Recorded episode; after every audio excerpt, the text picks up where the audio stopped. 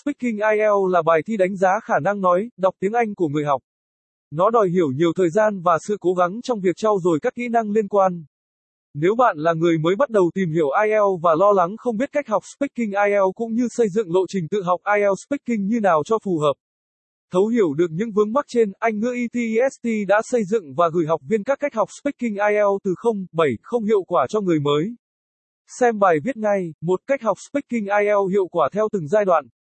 2. Những lưu ý khi học Speaking IELTS bài viết được viết bởi Anh ngữ ETESTS lầu 3, 215 Nam Kỳ Khởi Nghĩa, phường 7, quận 3, thành phố Hồ Chí Minh phone 0933806699 website https 2 gạch chéo gạch chéo etest edu e vn gạch chéo